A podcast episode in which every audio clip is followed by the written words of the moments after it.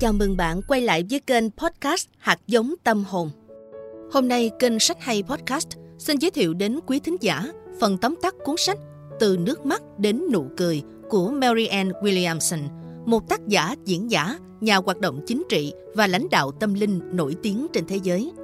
Đặc biệt, bà còn là một trong những ứng cử viên Tổng thống Hoa Kỳ thuộc Đảng Dân Chủ năm 2020.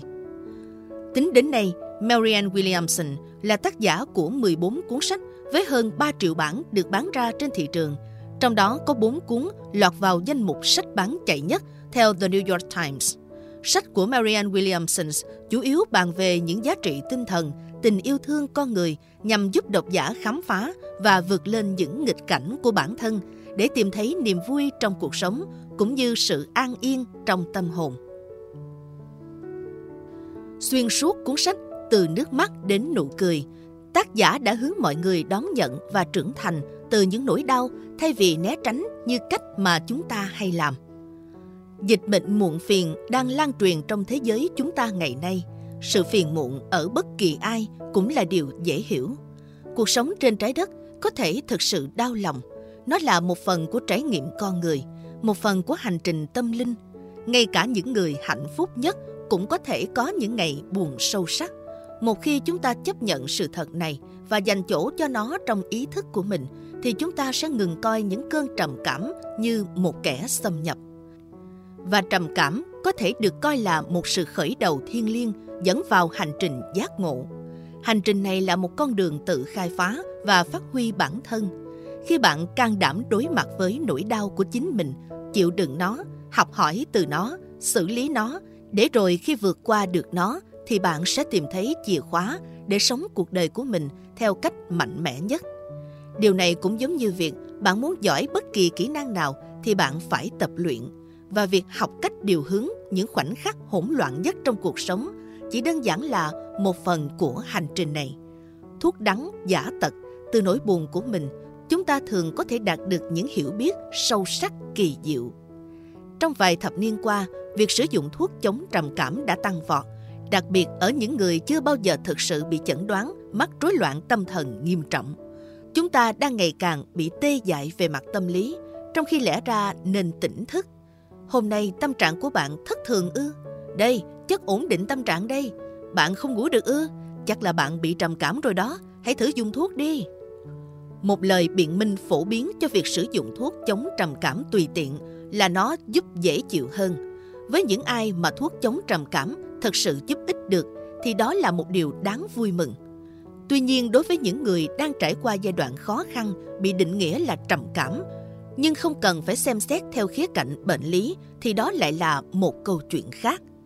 Xu hướng dễ dàng tìm đến thuốc để ngăn nước mắt rơi sẽ có hại cả về sức khỏe tâm lý và tinh thần. Đó là sự tránh né mà xã hội đang hướng đến và khiến chúng ta bị trừng phạt. Nó cản trở chúng ta phát triển khả năng nhận thức sâu sắc, khả năng nhìn nhận và khả năng thấu hiểu thật sự. Nhưng quan trọng hơn tất cả là khi bạn tự tách khỏi nỗi đau của chính mình, chúng ta cũng tê liệt với nỗi đau của người khác. Chắc hẳn bạn dễ dàng nhận ra thái độ tôi là trên hết, lan tràn khắp nơi là nguồn gốc của dịch bệnh bất hạnh. Và việc cùng nhau thay đổi thái độ đó là sự chữa lành. Từ góc độ tinh thần, nhân loại này đang bị bệnh ở trong tim. Để chữa lành những trái tim tan vỡ, chúng ta cũng không thể chỉ dùng thuốc giảm đau, mà phải điều chỉnh lại suy nghĩ của mình. Và cầu nguyện cũng nên là một trong những điều cần phải có trong suy nghĩ của bạn. Nó tốt cho bạn và mọi người. Khi tôi cầu nguyện cho bạn, thì tôi cũng cầu nguyện cho sự bình an của chính tôi. Lời cầu nguyện giống như một đường dẫn của phép màu trên hành trình giác ngộ, để bạn nhận ra rằng tình yêu mới chính là liều thuốc giảm đau hiệu quả. Những vết thương đã ngăn chúng ta phát huy hết khả năng của mình, và việc chúng được mang ra chữa lành là một phần trong hành trình ta tìm đến giác ngộ. Một khi bạn hiểu rằng không có liều thuốc giải nào trị chứng muộn phiền tốt hơn là tham gia vào cuộc cách mạng tình yêu, thực hiện ngay cả những việc nhỏ nhặt nhất để đóng góp năng lượng cho làn sóng ý thức biến đổi đang trỗi dậy trong chúng ta. Đây không chỉ là cách tấn công vào dịch bệnh muộn phiền mà còn là cách chúng ta cứu thế giới. Và khi mỗi người giải quyết được nỗi muộn phiền cá nhân thì cũng góp phần giải quyết cho những muộn phiền chung của thế giới. Chúng ta có thể biến đổi thế giới bằng chính suy nghĩ yêu thương và tha thứ. Chúng ta biến đổi nó bằng một hành động chính trị xã hội hoặc kinh tế chống lại một trật tự không có tình yêu. Bên cạnh đó, tha thứ cũng rất quan trọng trong nhận thức của mỗi người. Không có sự tha thứ thì không có tình yêu, và không có tình yêu thì không có phép màu. Do đó, tha thứ là yếu tố then chốt để có được hạnh phúc. Tha thứ là sự điều chỉnh cuối cùng của nhận thức, làm tan biến đi mọi bóng tối của thế giới, là một màu phơn phớt của ánh sáng tinh khôi, thuần khiết. Trong cuốn sách này, tác giả cũng giải thích và hướng dẫn người đọc lý do để thực hành tâm linh. Chúng ta có thể bắt đầu dành thời gian mỗi sáng, dù chỉ 5 phút, để áp dụng bất kỳ kỹ thuật thiền hay cầu nguyện nào phù hợp, để rèn cho cơ bắp thái độ tập quen cách suy nghĩ với tình yêu. Khi bạn thực hiện điều này thì bạn cũng đang thu hút tình yêu từ vũ trụ. Bởi tình yêu luôn tìm kiếm chúng ta, nhưng vấn đề là chúng ta lại thường tránh né nó, chạy khỏi ánh sáng của tình yêu để trốn vào bóng tối của bản thân. Không phải tình yêu không đến với chúng ta, mà là chúng ta đã không đến với tình yêu. Đó là lý do tại sao cầu nguyện cho hạnh phúc của người yêu cũ là cách chắc chắn nhất để chuyển đổi cảm xúc. Việc lặp đi lặp lại cho người mình từng thương yêu nhưng đã chia xa cái câu cầu phúc cho anh, mong anh hạnh phúc, mong anh được yêu thương, mang lại sức mạnh cảm xúc tuyệt vời. Sẽ có người nói, nhưng làm sao tôi cầu nguyện cho hạnh phúc của anh ta cho được, trong khi lúc này tôi ghét anh ta vô cùng. Nhưng đổ lỗi cho người khác vì đã bỏ rơi chúng ta, không chỉ là tấn công vào người đó, mà còn là tấn công vào chính chúng ta nhiều chẳng kém. Nó làm chệch hướng phép màu mà chúng ta cần vào ngay lúc đó. Kiểu suy nghĩ như vậy khiến chúng ta khó mà bước tiếp để mở ra cho tình yêu mới. Chỉ khi giúp mình vững vàng trong hiểu biết rằng mối quan hệ kia chỉ đang thay đổi hình thức, chúng ta thấy mình có thể buông cho người khác làm những gì họ cần làm và đến nơi họ cần đến. Tùy thuộc vào lựa chọn tinh thần của chính bản thân, chúng ta có thể là nạn nhân hoặc là người chiến thắng trong tình yêu. Từ những trải nghiệm bản thân, cũng từng suy sụp vì chứng kiến những người thân yêu nhất lần lượt ra đi, tác giả đã dần quen với những đau khổ và nhận ra cái chết không chấm dứt mối quan hệ của chúng ta với người đã khuất.